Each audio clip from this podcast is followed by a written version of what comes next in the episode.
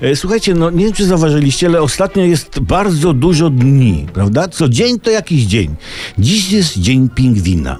E, dlatego dzisiaj, bo naukowcy zaobserwowali przez 7 lat z rzędu kolonia pingwinów Adeli po spędzeniu miesięcy na morzu wracała na Antarktydę do swoich terenów lęgowych za każdym razem 25 kwietnia.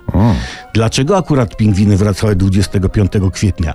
Być może dlatego, by uczcić rocznicę ślubu królowej Szkocji Mary Stuart w katedrze Notre Dame z delfinem. To by nawet pasowało, z delfinem. Delfin.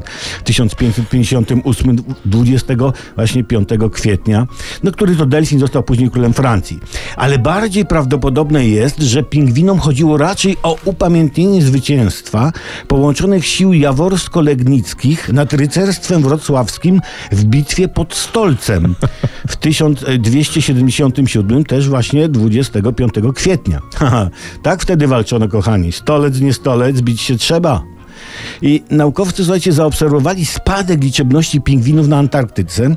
Jest to efekt ocieplania klimatu i cofania się lodowców, co z kolei powoduje zanikanie kryla, którymi żywią się pingwiny należące do miejscowej populacji ptaków. Tak, tak, bo pingwin to ptak.